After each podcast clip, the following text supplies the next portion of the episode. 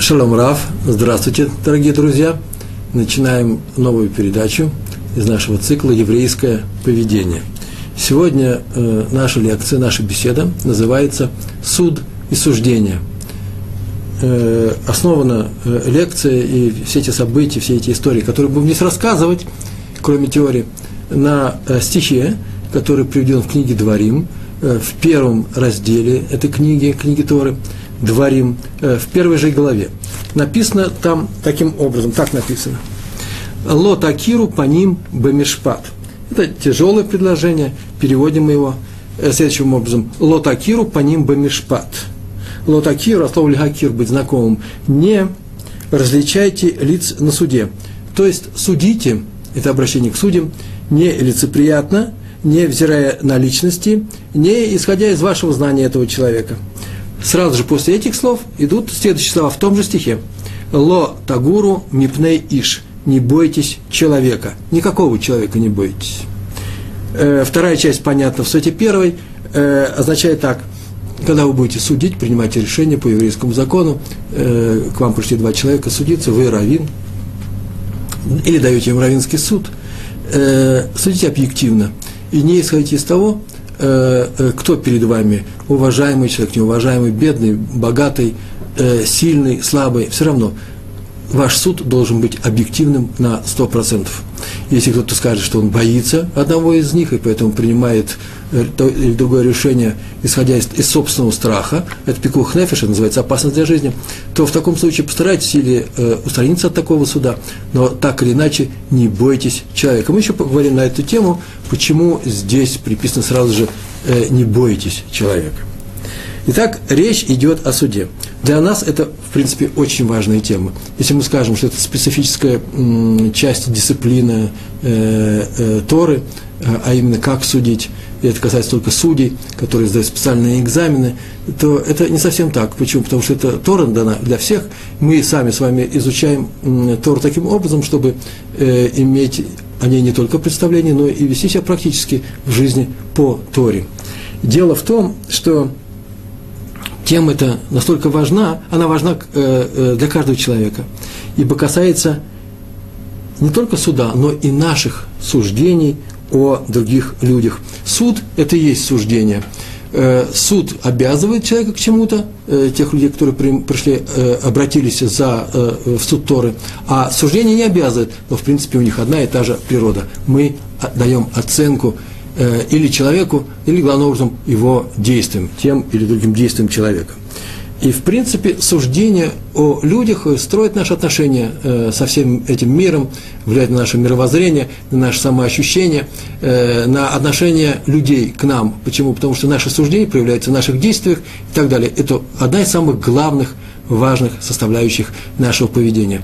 И, в принципе, если говорить о различии Торы, подхода Торы к, к, к жизни э, в этом мире – Э, от э, отличия его от подходов всех остальных систем, например, не еврейских систем, то может быть суждение, именно природа суждения, как его формировать, как им управлять, а управлять им надо, нельзя быть рабом собственных суждений, хотя потому что нельзя быть рабом никем, ничему и никому.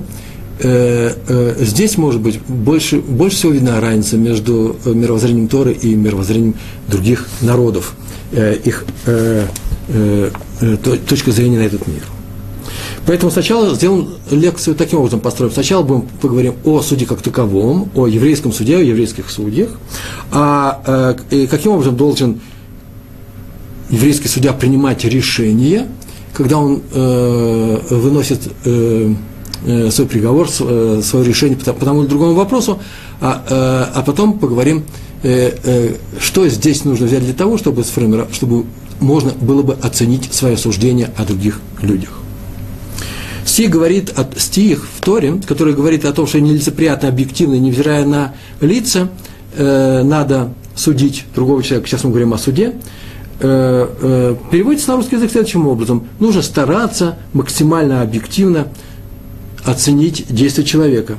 И в то же время, заметим, стараться его нужно и не обидеть. То есть судить его нужно объективно, максимально объективно, и в то же время не обидеть. Начну сразу, сразу с истории. В, в Польше есть город Белосток, называется Белосток, известный хасидский центр. Так вот, известно про равина этого города, так написано во всех книжках равин Белостока. Во время суда закрывал свое лицо, когда к нему приходили люди, садился судить, закрывал свое лицо талитом. И э, только после этого они входили к нему в комнату, чтобы принять то или другое решение. Э, это он делал для того, чтобы даже не знать, кто обращается к нему за тем или другим решением. Причем стороны передавали свой спор слуге, который рядом с ними был, и этот слуга уже громко э, э передавал э, их фразы э, самому Раву, самому Раву. Так происходил диалог. Таким образом, он даже не знал, кто перед ним, и никогда не мог проявить свое отношение к этим людям и старался, чтобы этот суд был максимально объективным. Почему я пример этот привел э, первым? Потому что он просто наиболее э, характерен для самого стиха Торы. Э, не различайте лиц на суде. Также, кстати, поступал Рав Дискин, известный главный раввин Иерусалима, который жил здесь примерно сто лет назад. Он ставил судящихся, тех людей, которые пришли за судом, вообще в соседнюю комнату, дверь немножко приоткрывал, и оттуда слуга его передавал, вел диалог э, с, э, с самим судьей Диск, э, Дискин. Фамилия у него был Дискин. Второй пример э, приведен на ту же тему. Автор книги Ор Ахад, э, а, э, Кадош, это известный раввин, он так говорил, что, что его собственный раввин, когда он учился в Ешиве, в Европе, то во время суда он вообще не поднимал глаза, он опускал глаза вниз и ни разу их не поднимал. Между прочим, делал он совсем по другой причине. Не потому, чтобы не узнать этих людей, он их знал, он их видел, но для того, чтобы... Как делается суд психологически? Идет суд, они рассказывают что-то, и в то время, когда он может посмотреть на того, кто с ним разговаривает, тот человек может принять, что его судья уже осуждает, чтобы не выдать свое отношение к суду. А внутри него, сейчас мы узнаем, какое было отношение к любому суду, э, как нужно по Торе относиться к тому, кого ты судишь и что ты судишь, э, он вообще не поднимал свои глаза. Называется «Ло такиру по ним бамишпат» – «Не смотрите на лица». Он это делал э, буквально. В Талмуде написано, Талмуд поясняет, что фраза «Ло такиру» не узнавайте людей, не относитесь к людям каким-то образом, личностным образом, которые пришли к вам на суд – э, э, трактуется дважды, э, по-разному. Раби Акива, великий еврейский мудрец, сказал, не проявляй свою любовь к человеку. Вообще понятно, что ты любишь всех, а это может быть вообще твой знакомый, не проявляй своему любовь к этому человеку. А Раби Элозар сказал, что любовь ничего не страшно, главное не проявлять к нему напряженные моменты. Там в Талмуде написано прямо, э, если друг друга ненавидят, то нельзя, это нужно погасить в себе, эту ненависть. Так трактовали Раби Акива Раби Лазар э, этот стих. Рабину Бехай поясняет, что судья когда он разговаривает с двумя, нужно разговаривать только с двумя, не с одним, а потом с другим. А вместе они даже присутствуют здесь, говорят они порознь, но не в, разном, не в разное время. Они приходят э, в одно время, они сидят перед судьей. То нужно разговаривать таким образом, чтобы в речи никто не слышал мягкость по отношению к одному и жесткость по отношению к другому. Так э, Рабейну э, Бахаей объяснил эту фразу. Между прочим, я могу привести другой пример. Сейчас я просто упомяну об этом. Однажды я был вызвал, вызван в суд – Равинский суд. Э, вопрос был самый простой, э, э, денежный по отношению к... Касался он тех книг, которые... Я вообще занимаюсь книгами, не сдаю, а перевожу, редактирую и так далее. И меня вызвали, решение было нормальное, то есть все стороны были удовлетворены. Но я помню, что когда Равинский суд вызывал, спросили еще, никто ли из здесь, здесь присутствующих судей не знает меня или второго человека, который меня вызвал этот суд. И в том смысле не знает. Мы знаем здесь, э, Иерусалим небольшой город, но, по крайней мере, не являются ли э, э, близкими друзьями, не дай бог, родственниками, в данном случае, не дай бог, или же просто хорошими соседями, когда один человек может что-то сделать хорошее другому. Вот это называется леакир, э, сделать хорошую вещь хорошему человеку. Э, после того, как они это выяснили, суд был нелицеприятен, очень объективен, и э, все стороны, как я сказал, были удовлетворены. Примеры про мудрецов и праведников, которые сейчас я подобрал, э, сейчас я расскажу, подобрал их сегодня утром, они будут как раз только на эту тему. Первый пример такой. В городе Маловец, это в Восточной Европе, был известный раввин, главный раввин этого городка, я бы даже так сказал, который вошел в историю только тем, что в нем равин был вот тот человек, которому сейчас я скажу. Агаон Раби Ноахалевим Мовшовец. Известный человек, он написал несколько книжек, и э, он был э, главным раввином этого городка 20 лет, после чего отказался от своего поста. Произошло это следующим образом. Эта история записана. Сейчас я расскажу. Одного бедного ямщика, именно бедного, человека, который зарабатывал тем, что подвозил грузы или людей, ямщик, Аглан – однажды отвязалась лошадь и пошла, и пошла пастись на поле одного местного богача, очень богатого человека э, в данном городе. Ну, слуги богача поймали эту лошадь, она отравила их э, э, урожай, это на самом деле, конечно, уголовное дело, и что-то нужно с этим делать, но они взяли эту лошадь и закрыли в своем, на своей территории и объявили, понятно, что с ведома местного богача, о том, что они ее не отдадут, пока этот бедняк не заплатит большой кнас. Кнас – это называется штраф – а у человека не было денег, и поэтому э, в ближайшее, в ближайшее же время, это был в четверг, он пришел в синагогу, все приходят каждый день, в синагоге по четвергам читают Тор, как в понедельник и в субботу, и перед тем, как вызвать людей к, э, к Торе, э, Тору достали, положили на стол, чтобы читать, и вдруг он вышел и вслух так обычно делалось в Восточной Европе, так и делалось. И сделал такое объявление, ахраза, объявление о том, что э, Иден, еврей, помогите мне, пожалуйста, вот местный наш уважаемый, богатый человек взял мою лошадь, я виноват, конечно же, взял мою лошадь и не отдает, а мне кормиться нечем, это моя единственная моя парноса, мой, э, мой заработок. Ну, все смолчали, посмотрели на Рава, а Равин взял талит, талис, положил себе на голову и отвернулся к стене отвернулся к стене. После чего э, э, были молитвы, и все заканчивалось, после чего вышел э, этот богач, уже после всех молитв, когда уже тфилин сворачивали, и вслух громко э, обвинил Рава в том, что э, почему он не устыдил хозяина этой лошади, ведь он же нарушил, он же травил чужое поле травила его урожай. И почему Раф вместо этого завернулся в талит и сделал вид, что он вообще ни, ни в чем не участвует, тем самым получается, что он на стороне преступника. А все могут его осуждать, потому что он-то ведь потерпевшая сторона, это богач.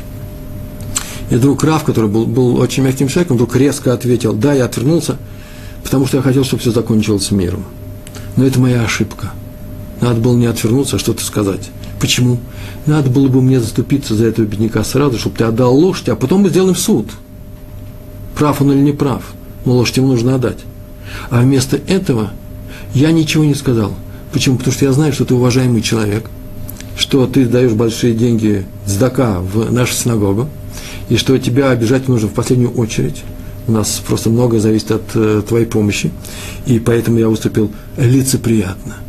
Я не поступил, как требует Тора – совершенно отдельно от э, моего знакомства, э, от моего знания людей. Я поступил, исходя из своего знания к тебе. Я не объективен. А раз так, то я не имею права быть раввином в этой общине. И через некоторое время, я несколько дней на сборы себе э, э, даю, я уезжаю э, отсюда. Все бросились к нему тут же, прям тут же, не уходя, в талитах, с тфилин, только не уезжайте, Рэба. Он был молодой, 20 лет он уже здесь был, 20 лет, значит, ему лет 40. И только не уезжайте от нас. И даже Гвир, Гвир, это богатый человек на иврите, э, э, пришел и сказал, что он все, он слова свои забирает, и больше того, он э, только что Рав не уезжал отсюда. Э, им нравится такой Рав, который борется за с душой подходит к своим равинским обязанностям и даже не хочет быть лицеприятным на суде, и он хочет быть объективным, и поэтому даже увеличит свои деньги синагоги, сказал этот Э, богатый человек. Но Равин стоял на, своем, говорит, я просто не имею права, поскольку я проявил такое, такую слабость, я не имею права быть раввином, и поэтому он отказался от увеличения доли в своей зарплате, от квартиры, и Рафновых уехал с большой своей семьей, огромная семья была, за 20 лет она выросла, он уехал в город Могилев, все это происходило в Могилевской губернии.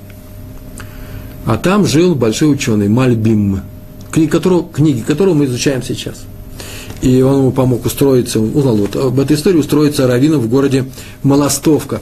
Между прочим, были такие хасиды из города Молостовки, вот хасиды этого города, и где он еще проравинствовал 30 лет. Мне эта история показалась интересной, как человек Макпит, как человек очень ревностно относится к, к своей должности, как он э, делает ее максимально, э, с максимальными усилиями для того, чтобы выполнить э, требования Торы, э, когда э, он исполняет обязанности раввина.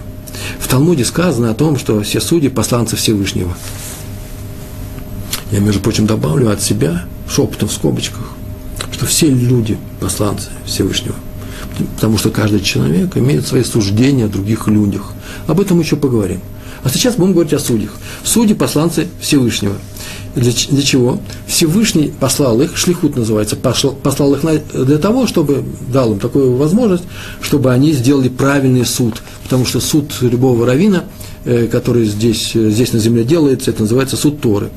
Э, и известно, очень интересно, в Талмуде так написано, что тот, кто послан для того, чтобы сделать заповедь, не будет с ним ущерба ни когда он идет к заповеди, не ущерба, не будет ущерба, когда он идет после заповеди. Так написано в Талмуде. И поэтому суд не может нанести ущерб ни одной из сторон. Запрещается. А именно кого, э, людям, которые пришли судиться, и в том, в том числе и самому э, судье. Э, кроме того ущерба, который полагается по суду, если один требует другого деньги, судья приговорил, увидал, что так оно и положено, что ты должен ему выплатить деньги, это называется не ущерб, она, наоборот называется реализация Тора на земле. Об этом мы с вами еще будем говорить, как подходит религиозный человек, как еврей, правильно еврей подходит к э, постановлению суда, на котором он участвует в качестве одного из его участников, или истец, или ответчика. Он не хочет правоты, двух слов просто скажу. Он хочет правды, он хочет, чтобы поступили так, как требует Тора. Почему? Потому что если он должен заплатить, и судья почему-то не приступит к этой выплате, ой вовой, и этому судье очень плохо будет, и ему самому, значит, все равно мир, как, будучи сделан справедливым, придет к тому, что он потеряет эти деньги все равно, и как бы не было больнее. И поэтому каждый человек как э, человек приходит к врачу и просто, чтобы дал ему рецепт, и, не, и не, не делал ему приятный рецепт, вкусные таблетки, а чтобы эти таблетки были деятельными, пускай даже будут горькими, но правильными, чтобы они вылечили его, так то же самое мы должны требовать от э, еврейских судей, чтобы они судили нас правильным судом, а не приятным судом. Суд должен быть неприятным, он не должен быть неприятным, но суд должен быть правильным, верным. Э, это надо делать запрещается наносить ущерб судом, суд должен поэтому быть объективным. Это надо даже делать даже тогда, когда есть некоторый риск, ну, риск для здоровья, для, для жизни. Одна из историй. Э, к Раву Хайму озеру Гродзинскому, Гродзинскому пришли два человека на суд. Один был чедушный, маленький, худенький, а второй высокий, здоровый, загорелый. Видно, что человек, который мог и постоять за себя, а мог еще и сделать что-нибудь физически нехорошее. И худой требовал деньги от сильного – Слабенькие, от этого сильного. Раф уединился с ними в своей комнате, решал этот вопрос, выслушал все внимательно, после чего присудил сильного к, э, к тому, чтобы он выплатил эти деньги. Несмотря на то, что он сильный, пускай выплатит эти деньги. Тот, видно, был человек очень горячий, он пришел какое-то некоторое иступление, ну, горячая еврейская кровь, и схватил все документы истца. И человек, который слабенький, хиленький, принес документы, где он подтверждал свою правоту, объективность его требований, чтобы тот выплатил ему деньги. Теперь сам сильный подбежал к столу, схватил документы и сунул себе за пазуху. Делайте, что хотите. Но вы же не можете выносить решение без документов. Э, надо сказать, э, Раф Хаим Озер Грудинский не отличался большим физическим здоровьем и был уже в возрасте. Он был очень несильным человеком, но он тут же достал из кармана ключ, подбежал к двери. Все это происходило в комнате Равина закрыл ее, изнутри закрыл, они находились все внутри, чтобы никто не вышел, и очень громко сказал, резко сказал, что никто отсюда не выйдет, пока ты не вернешь бумаги на место. И второй испугался, и сам, сам Рав Гродзинский испугался. Он потом рассказывал, что я чуть от страха не упал в обморок, он начал всех бить. Что случилось? Если он взял бум, э, документ, то он мне выхватит ключ из кармана вместе с карманом.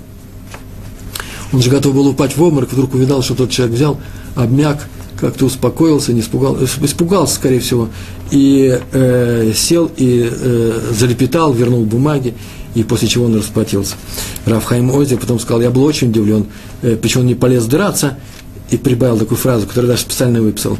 Видимо, дело в том, что в самом злодейском из евреев, даже в самом злодейском, это не был злодей, а в самом злодейском из евреев всегда присутствует искра некоторой святости, которая не позволяет ему переступить границу злодейства. Это прямой перевод фразы Рава Грозинского. Рисковал жизнью, ну, в некоторой степени. Еще одна история на ту же тему.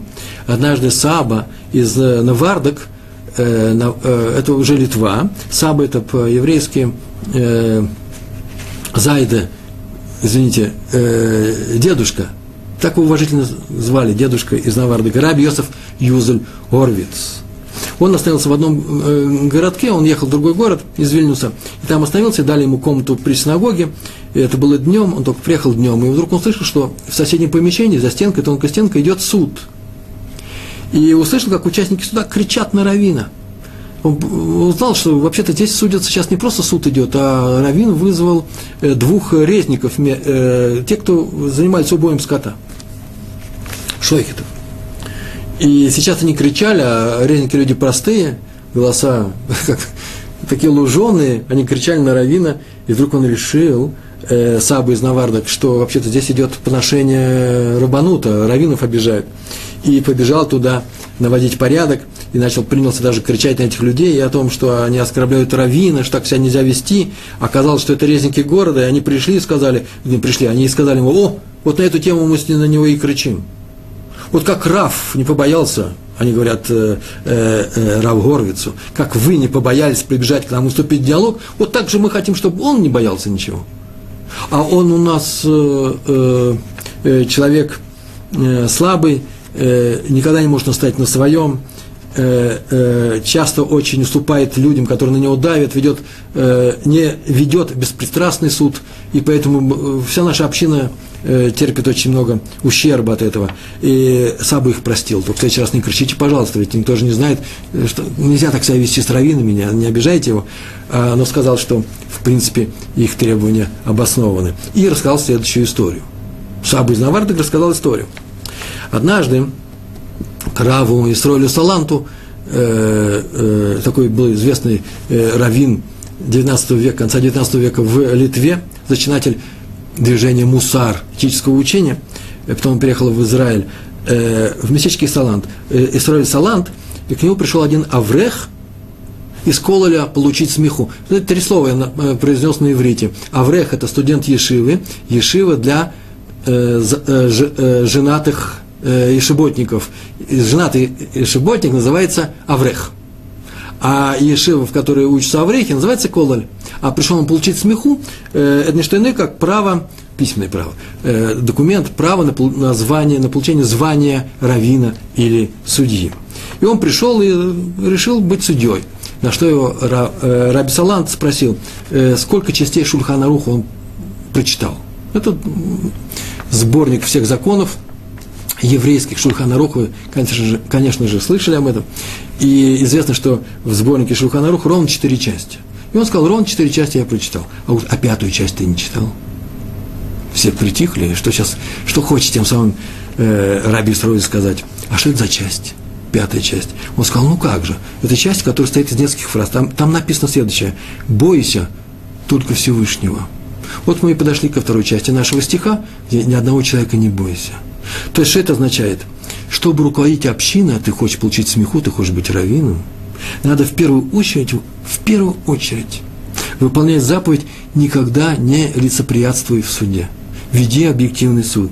А для этого надо быть богобоязненным человеком. Что такое богобоязненный человек? Который боится наказания сверху. Только его и боится – а не боится людей. Если у тебя, у тебя есть такие силы, я тебе дам э, э, такую смеху, такое э, право называться раввином. Вот что сказал Цаба из Навардака э, этим э, э, шойхитам, этим резникам э, в одном из городов э, э, Литы, Литвы. Написано в разделе, еще один пример, в разделе Торы, который называется Ятро – это один из разделов Торы из книги Шмот, э, в 18 главе 15 стих. Там так написано, что Моше сказал э, в разговоре с Ятро, своим тестем, когда возникнет у них дело, и придет ко мне, я рассужу, я вынесу решение. Так э, устроен еврейский суд, так он ему объяснил. После чего Ятро, как мы помним, сказал ему, как нужно э, вести многоступенчатый э, суд, чтобы низовые судьи принимали решения по большинству вопросов, если они что-то не понимают или в чем-то они просят помощи более следующих судей, они подают им это дело и так далее до самого Муше. Но сначала Муше судил все сам один. Если возникнет у них дело, у евреев, дело, какой-то спор, и придет ко мне, я рассужу. Сказано у них – так написано э, в, в комментариях, э, а почему придет? если возникнет у них дело, пускай придут ко мне, и я их рассужу. Написано «придет». Что значит приду, «придет»? Не они придут. Понятно, что они придут. А придет то дело. Что означает? Почему нужно сказать, что придет то дело? Это означает, что только дело это и придет. Ничего другого для рассмотрения у судьи не будет. Не эти люди, он на них не смотрит. В том смысле, что он не изучает их характеристики. Характеристики с места работы еврейский суд не берет. Э, моральный облик тоже никак не учитывается, учитывается только дело. Это очень важный принципиальный вопрос в, в Торе. Судится только то дело, э, которое сейчас э, пришло на суд. И поэтому в расчет не включаются личности сторон, а только это дело. История.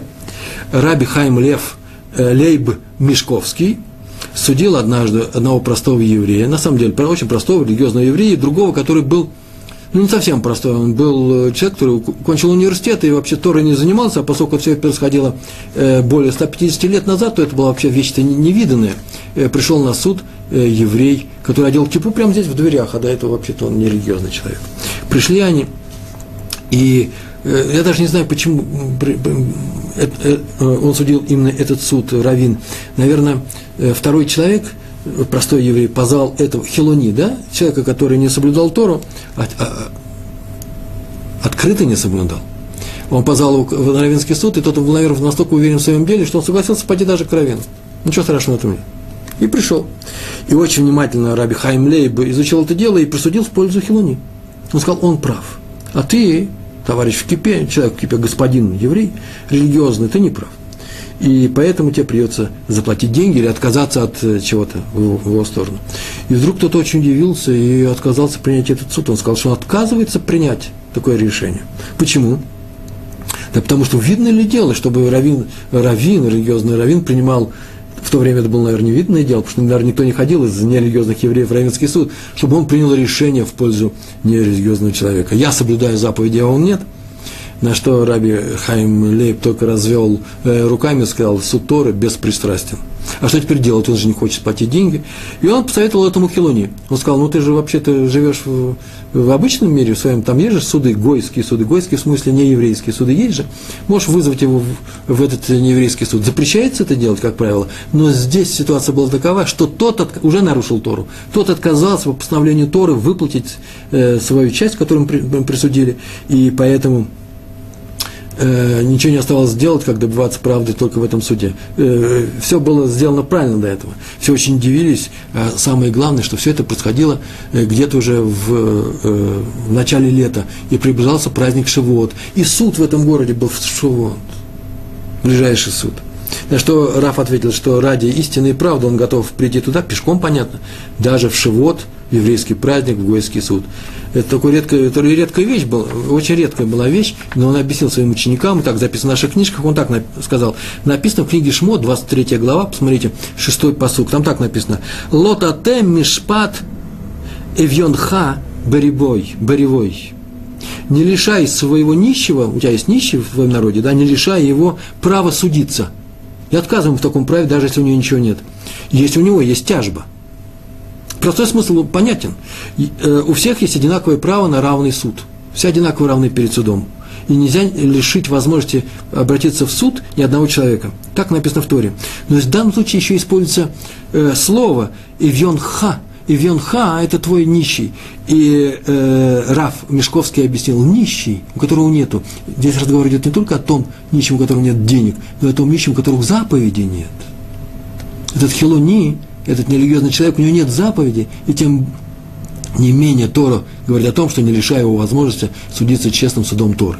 Мы это и сделали, поэтому в Шавуот я иду э, в, в еврейский праздник, он пошел и присудили э, тому человеку, или тот человек отказался от всего этого. Так иначе правда восторжествовала. Сказано в трактате э, Шаббат, десятый, если я не ошибаюсь, десятый лист. Я не записал. В десятом листе так написано.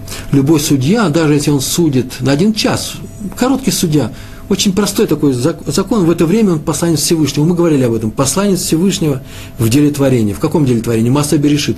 Весь мир сделан за шесть дней. Так вот сейчас этот человек делает этот мир. Если судья стоит на стороне злодея, то он разрушает весь мир до основания, как его разрушило в свое время поколение потопа. И поэтому он должен стараться судить максимально честно. Это Тора ему дает советы, не, обращай, не смотри на, ли, на, на лицо человека, который сидит перед тобой, э, суди объективно, э, но он должен судить, как это сделал бы сам Всевышний.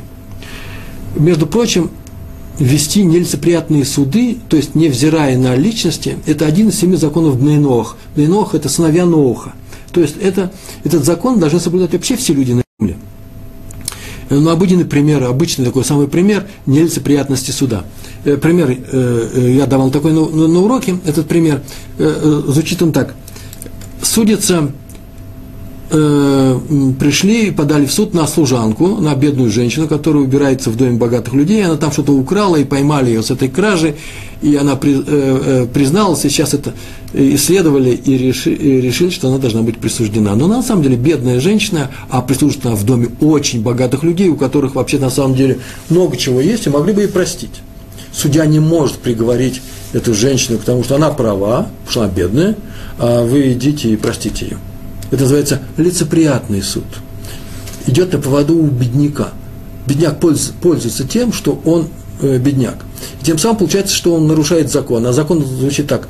Не воруй. Не написано, если ты бедный, то воруй, а если ты богатый, то не воруй. Написано, не воруй всегда. И поэтому судья должен приговорить ее именно к тому, чтобы она вернула это, и э, и, по крайней мере, никогда не, не может он сказать, э, э, я присуждаю богатого человека, богатую женщину, хозяйку этой вещи, которая была украдена, к тому, чтобы она ее простила. Нет, этого не делается. И тем более заплатила, из своего, не заплатила, а отдал бы эту вещь. Если человек, судья, хочет помочь этой, э, этой бедной служанке, то он может ее отозвать в стороночку, спросить, сколько стоит та вещь, которую ты украл, сейчас ты ее верни, пожалуйста, а ей тебе дают сдаку из своего кармана заплатить. Добро нельзя делать за чужой счет. Это такое правило, такой закон Тора.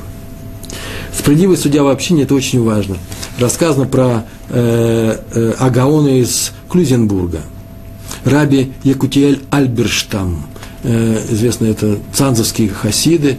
Э, они здесь в, э, в Иерусалиме известны. В еврейском мире занимают не последнее место по своему многочисленности. Цанзовские из Цанз – Э, он был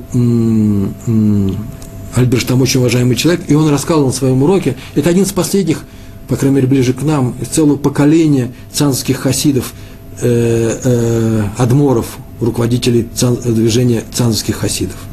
Он рассказывал, что историю такую, которую передал, он получил своего отца, от тоже адмора, э, в городе Цанс жил очень мудрый и богатый человек, давно жил, и пригласил в свое время – Именно он известен тем, что он пригласил в свое время в город Цанз, в общину Раби Хайма. Как его звали? Раби Хайм. Не было у него фамилии. Автор книги Девре Хаим. Она известная книга, ее можно купить в магазине. Э, очень э, интересная книжка. Э, и поэтому о нем обычно говорят автор книги Деврей Хайм. Он его пригласил стать главным раввином города. Э, он приехал туда, после чего раввинов выбирают, не может один богатый человек пригласить, он может оплатить многое, но и нужно решение общины, и он предложил общине, и все это обсуждалось, после чего э, он устроил своего протеже. Это был его протеже этого Двира. Двир – богатый человек. Парнас, тот, который дает э, зарплату, зарплату, э, возможность заработать хлеб многим людям нашей общине. Уважаемый человек был. Через две недели после, после того, как Раби Хайма, Раби Хайма назначили э, быть руководителем, главой этой общины в городе Цанс, к нему пришел один простой человек, очень простой человек, искал и сказал, что у него есть иск против вот этого гвира, этого богача. У него иск есть, у него требования есть две. Раф послал тут же слугу пригласить того богатого человека на суд Торы – Слуга прибежал и сказал, что тот отказывается. Сказал, что дело копеечное, нет у него времени на это, у него большой эсок, большой бизнес, большие деньги, а мелочь такую он не платит, зачем нужно? И не отрывайте его от всего. Все закончилось. Так подумал тот человек, прогнав слугу. Раф посмотрел на слугу и сказал, я тебя просил, это твоя, твоя обязанность приглашать людей, которых вызывает Раф на суд Торы, иди немедленно, или он накажет его, передай ему, что это накажет. И слуга тут же прибежал, и сказал, что ну, меня не только накричали, но меня почти спустили с лестницы там. Не хотят со мной даже разговаривать. После чего Раф объявил, так в написано, третий раз. Во всех жанр требует тройного исполнения. действия. В третий раз он объяснил, что передай ему, пожалуйста, что я сделаю, на него наложу, сделаю недуй. Недуй – это хером, отлучение от общины. Причем хером будет непростой. Отлучение от общины. Ну, длинный, большой хером, маленький хером. Могу сделать хером так, что в этом мире навсегда и в будущем мире навсегда. Страшные слова он произнес.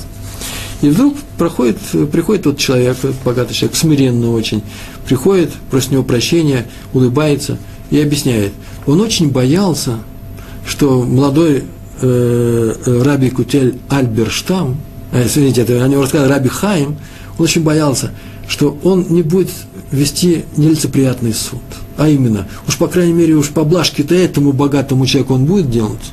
Весь город кормится у этого богатого человека. Он его устроил здесь раввином. Но ну, неужели он где-нибудь где-нибудь не понизить требования к нему. Теперь он видит, что нет, ничего не, испугался. Раф, это был жестокий экзамен, но настолько был, как бы он не был жестоким, тем не менее он приводится во всех историях о том, э, э, как Раби Хаим выдержал его.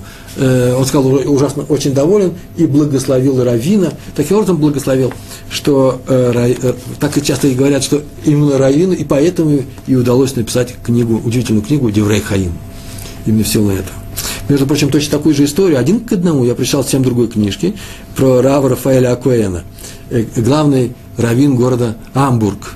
В Гамбурге была большая еврейская община, евреев там, некоторые говорят, было не меньше, чем немцев – если не больше, там были ешивы, крупнейшие раввины, и его пригласили главным раввином, и руководитель общины подослал к нему вдову, он тоже его устроил, э, Рафаэля Акуэна, э, этот руководитель общины был богатый человек, э, подослал ему вдову, которая пришла и сказала, что у него есть требования некоторые к этому руководителю. Рафа его вызывал несколько раз, тот не приходил. Конец истории совершенно такой же, тот ему дал благословение.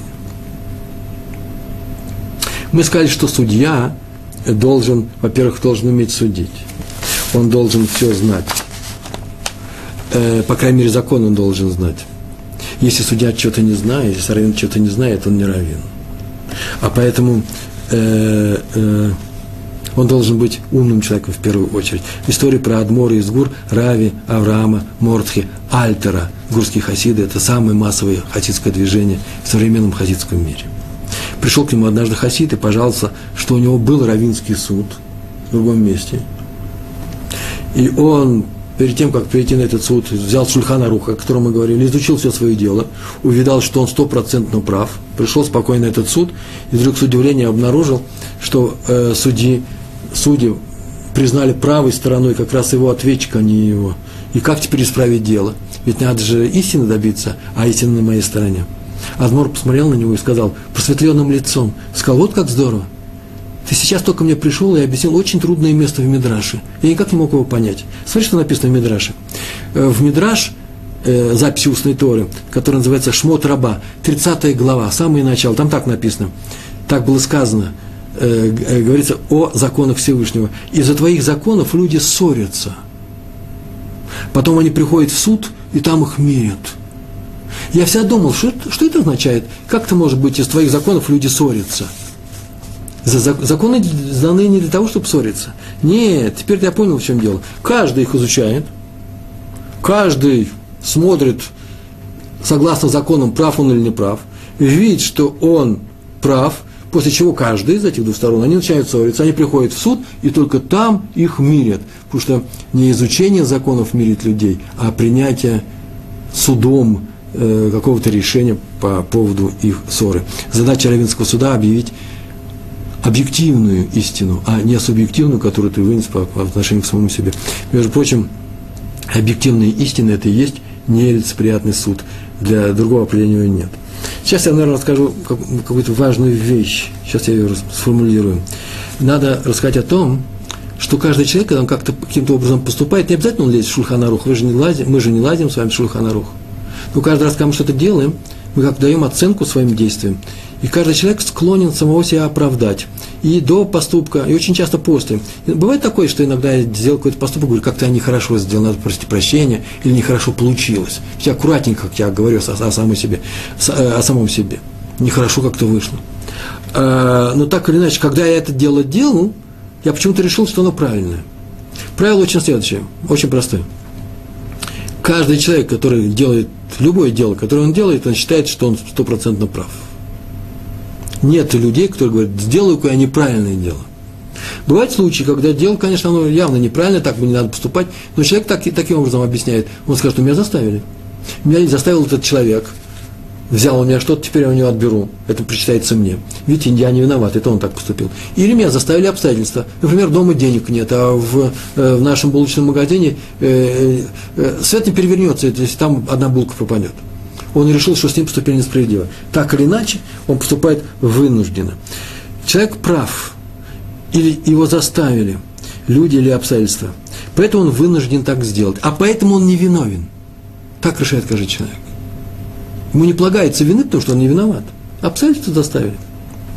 Есть, есть такое правило еврейское, на самом деле, если ты не виновен, если будет доказано, что не ты, ты сделал что-то, но не ты, не по своей, не по своей причине, тебя заставили, анус называется, тебя вынудили так поступить, то ты тогда не, э, не виновен, тебя не приговаривают. К тому, что, и, как если бы ты сделал это же дело сознательно.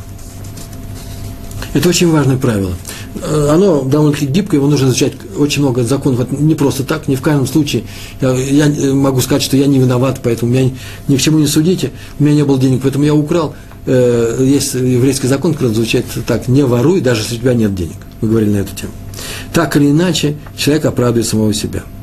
А раз так, то нужно бы нам с вами знать, что как я себя оправдываю в любом деле, по крайней мере в момент этого дела, так и любой другой человек оправдывает себя. А теперь смотрите, следующий ход мы делаем. Я же себе простил, я же себе позволил, и я теперь не имею права не простить и не позволить это другому человеку. Потому что получается двойная бухгалтерия. Себе я прощаю то, что не прощаю другим людям. Это намек, это только вступление в какой-то серьезный разговор, который мы еще продолжим. А сегодня это только было сказано о том, что такое э, объективная истина. Объективная истина – это когда я требовательно отношусь к самому себе на уровне суждения, а не судьи. Я сейчас не выполняю роль судьи, а именно человек, который судит о других. Э, я должен требовательно, требовательно относиться к себе, но менее требовательно относиться к другим людям. Каким должен быть раввин судья? Давайте я возьму и перечислю, каким он должен быть. Как мы говорили, умным и умным и э, суд последней инстанции. Можно подать апелляцию, если кто-то не согласен с его решением. Суд Торы обычно последний. Мы приходим и получаем решение такое. На самом деле мы можем, э, бывают такие случаи, когда э, можно было бы удивиться, потребовать э, объяснения, э, но, как правило, я должен знать, что я иду в, или согласен идти в Равенский суд, или я сам пошел в этот Равенский суд, э, основание, э, решение которого я принимаю до того, как они начнут решать. И даже даю письменные обязательства очень часто. Вопрос в конце, вопрос о лесте, у нас еще один есть вопрос, мы еще поговорим на эту тему. сказано было о том, Случай про поводу равенского суда. Значит, он должен быть, судья должен быть умным и добрым. Мы об этом уже говорили. Что такое раввин? Помните, однажды на одном из наших уроков говорили, кто, каким должен быть раввин? И все говорят, должен быть очень умным, должен многое знать. Есть еще второй параметр, очень важный. И судья то же самое. Он должен быть очень добрым. Если раввин умный и недобрый, сухой, равнодушный человек, не раввин. Если человек очень добрый раввин, но чего-то не знает, не раввин. Нужно, чтобы эти две вещи – совпадали. То же самое и с судьей. Я сейчас только скажу, не буду доказывать, но это очень важная вещь. Судья не может принимать решения, если он в это время, во время принятия решения, не любит тех людей, которым он это решение делает. Это очень важно. Потому что сейчас уже он выполняет миссию, функцию Всевышнего, а Всевышний наш Бог, который Всевышний, наш Отец, который на небе, он нас всех любит. И это очень важная вещь. Не элемента злобы, не элемента неприятия, не элемента отчуждения. Иначе это никакой не судья. Умный и добрый. Это еврейский судья. Так вот, по случаю, по поводу равинского ума. А, Агаон, гений, да, Раби Яков Либерман. К нему пришли э, два человека на суд – и э, один сказал, что он нашел рубль, там написано был динар в книжках, но это Восточная Европа, какой динар? Рубль, золотой большой такой рубль, нашел на рынке, и когда он его нашел, он сказал, о, нашел рубль, а второй стоял рядом, сказал, это мой, у меня выпал из кармана. Хотя у того, как сказали, никогда отродясь рублей это ни в кармане не было. Но это же не аргумент, и поэтому нужно судить. И что он сделал? Он посмотрел на второго, Наверное, сомнение какое-то запало ему в сердце, Раву Люберману, и он попросил их выйти, э, он сейчас со своими учениками, выйти из комнаты со своими учениками, решить этот вопрос. Они вышли, люди простые, а дверь он приоткрыл.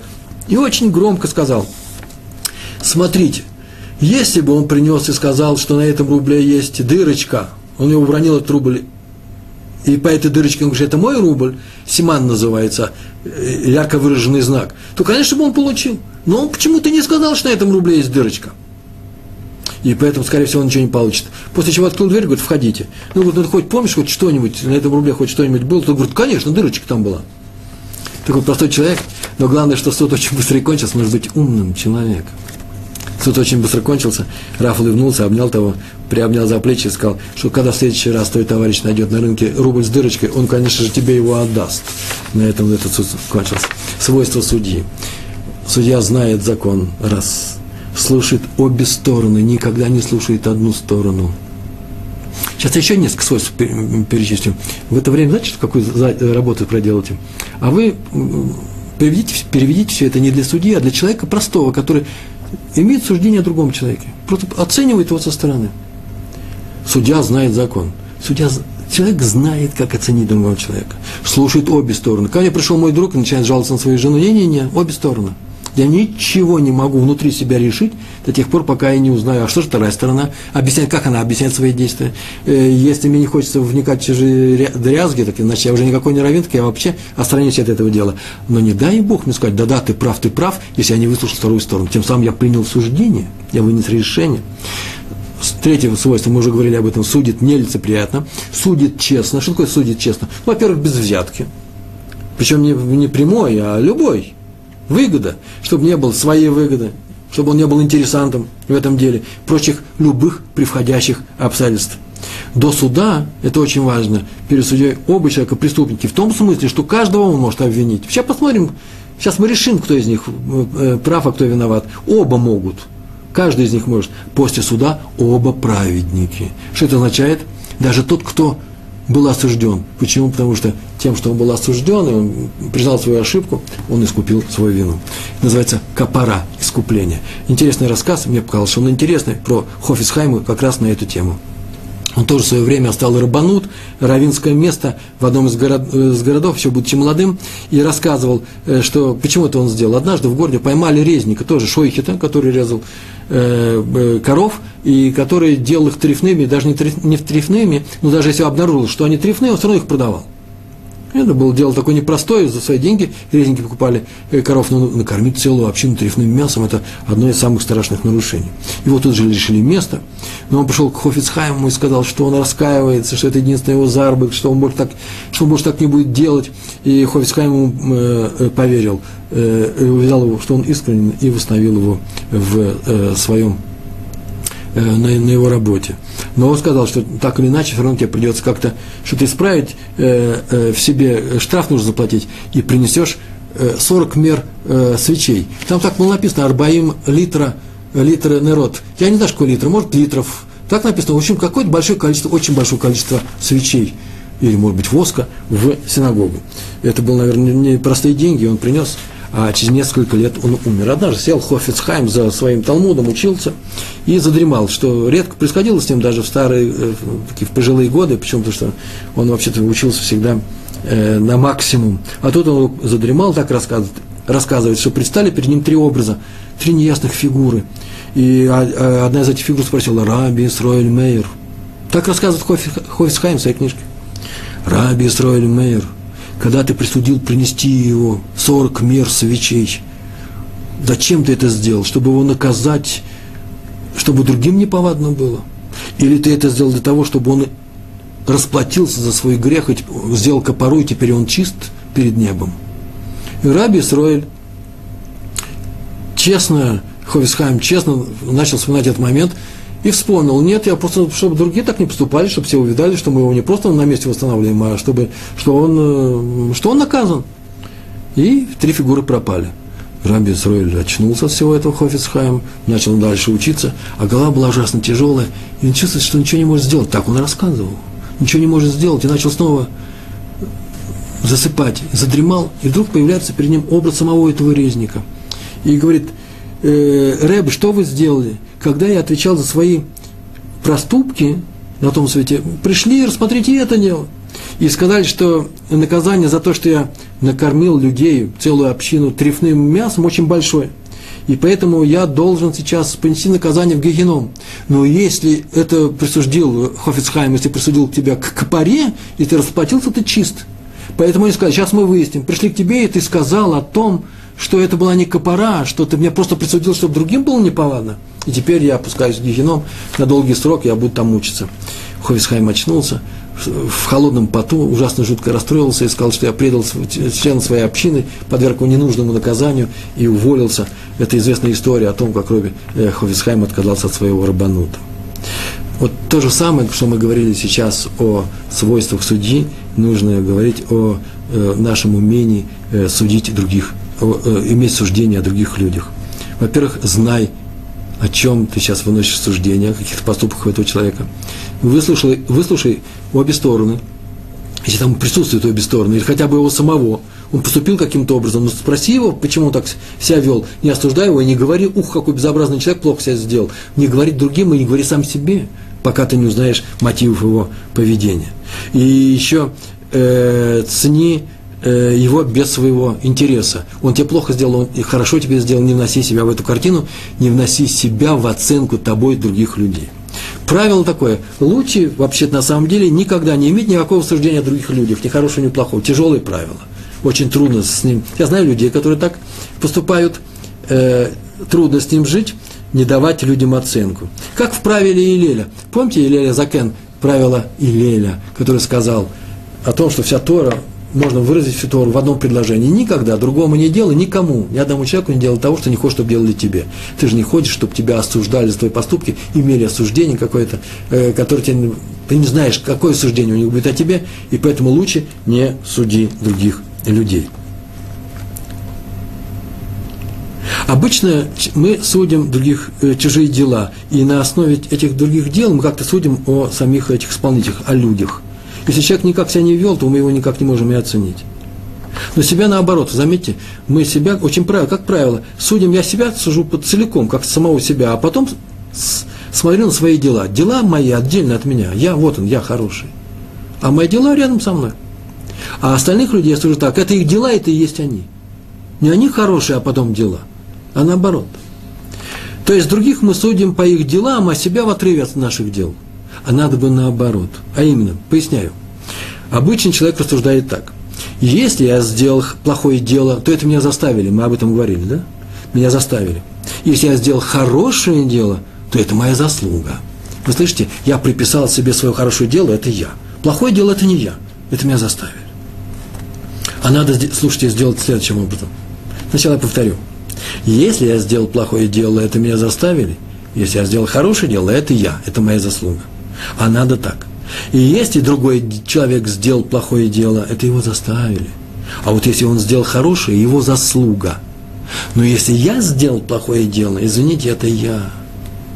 А если я сделал хорошее дело, так это Всевышний. Он мне помог, он меня надоумил, он меня подвел сюда. Это не моя заслуга. Потому что он меня научил. Все это следует следующего правила выводится. Правило следующее. И мы знаем это правило все, все в руках небес. В иврите так звучит. Аколь бедей шамаем, хуцми и рад шамаем. Все в руках небес, небес, кроме страха перед небесами. То есть, быть человеку хорошим или плохим решает сам человек. Это все так скажут. А теперь хидуш, нового сегодняшнего дня. Сделать человека хорошим небо не может. Сам он э, делает себя хорошим. А вот сделать его плохим небо может. Это новость, которая мало кому известна. Откуда я взял? Как правило, сделать себя плохим тоже человек делает. Но иногда может и небо сделать. Взяли фараона. После того, как он опустился и несколько раз не отпустил евреев после нескольких ударов, после чего лишили его свободы выбора. Не, видите, сделали его плохим, вопреки его воле, лишили его свободы, э, свободы выбора. С хорошим человеком не лишает свободы выбора, пускай он делает теперь хорошие дела, заставляет его быть марионеткой, ангелом. Такого не бывает. Следствие. Отсюда следует следствие. Смотри на других следующим образом. Таким образом, сделали плохое дело, так их заставили. А сделали хорошее, это их заслуга. А на себя смотри ровно наоборот. Учись на хороших делах других людей, других людей и никогда не осуждаю людей за их плохие дела, пока так не решил еврейский суд Рабанут. Последняя история. Раби Шмуэль Салант, главный раввин Иерусалима, присудил одного ну, человека хулиганского, нахала, такого тоже непростого э, человека к выплате. Пришли в еврейский суд, это было тоже 120 лет назад, и он заставил его, э, обязал выплатить определенные деньги. А тот сказал, я молчать не буду. Вот пойду завтра и разобью Раву все окна. Я не смолчу. Он решил не смолчать. Э, Раф ответил, я тоже молчать не буду. И замолчал. Тот человек, этот хулиган, испугался, ой, сейчас Раф пойдет к египетским властям и донесет на меня. Лучше ничего я не буду делать. И принял на себя решение суда. Через год, год прошел, он спросил ближайших, ближних людей, членов семьи Рава Шмуэля Саланта, спросил, слушайте, а что, на самом деле Раф не смолчал бы, понес бы и донес на меня властям? Те ответили, да ни за что, не может быть такого. Да почему он сказал, что он не будет молчать? Да как же, он, конечно, не будет молчать. Он тут же бы громко-громко позвал бы стекольщика, чтобы он застеклил окна. Э, мы кончаем. Э, эту беседу. Сейчас еще отвечу на один вопрос. Дело в том, что э, каждый из нас равин. Все мы очень часто отваживаемся судить о других людях по их поступкам. Вообще говорить, это хороший человек, это плохой. Это не наше дело, это дело равинского суда. Но каждый раз, когда мы будем это делать, мы должны знать, что Тора не любит, когда мы ведем необъективный суд. Постараемся не давать другим людям оценки и постараемся давать другим людям только положительные оценки, если они того заслуживают, они, поверьте мне, всегда этого заслуживают. Большое спасибо. До свидания. Нашим уроком прощаемся. А здесь пришел из Могилева, как раз там, где был Мальбим, был главным раввин, крупнейший раввин. Вопрос. Вопрос к прошлому уроку. Уважаемый Рафрувин, является ли лестью следующая ситуация? Две подруги, Хана и Рут, Хана говорит Рут о том, какой плохой Хаим в присутствии Хайма, перечисляет кучу недостатков – Хайма, ой, какой сложный вопрос. Рут ей во всем поддакивает, соглашается со своей подругой. Лезь ли это и как должен вести себя Хайм, слыша о себе такой разговор? Все имена придуманы для примера, совпадение случайны. Акива из Могилева. Совершенно замечательный пример. Послушайте.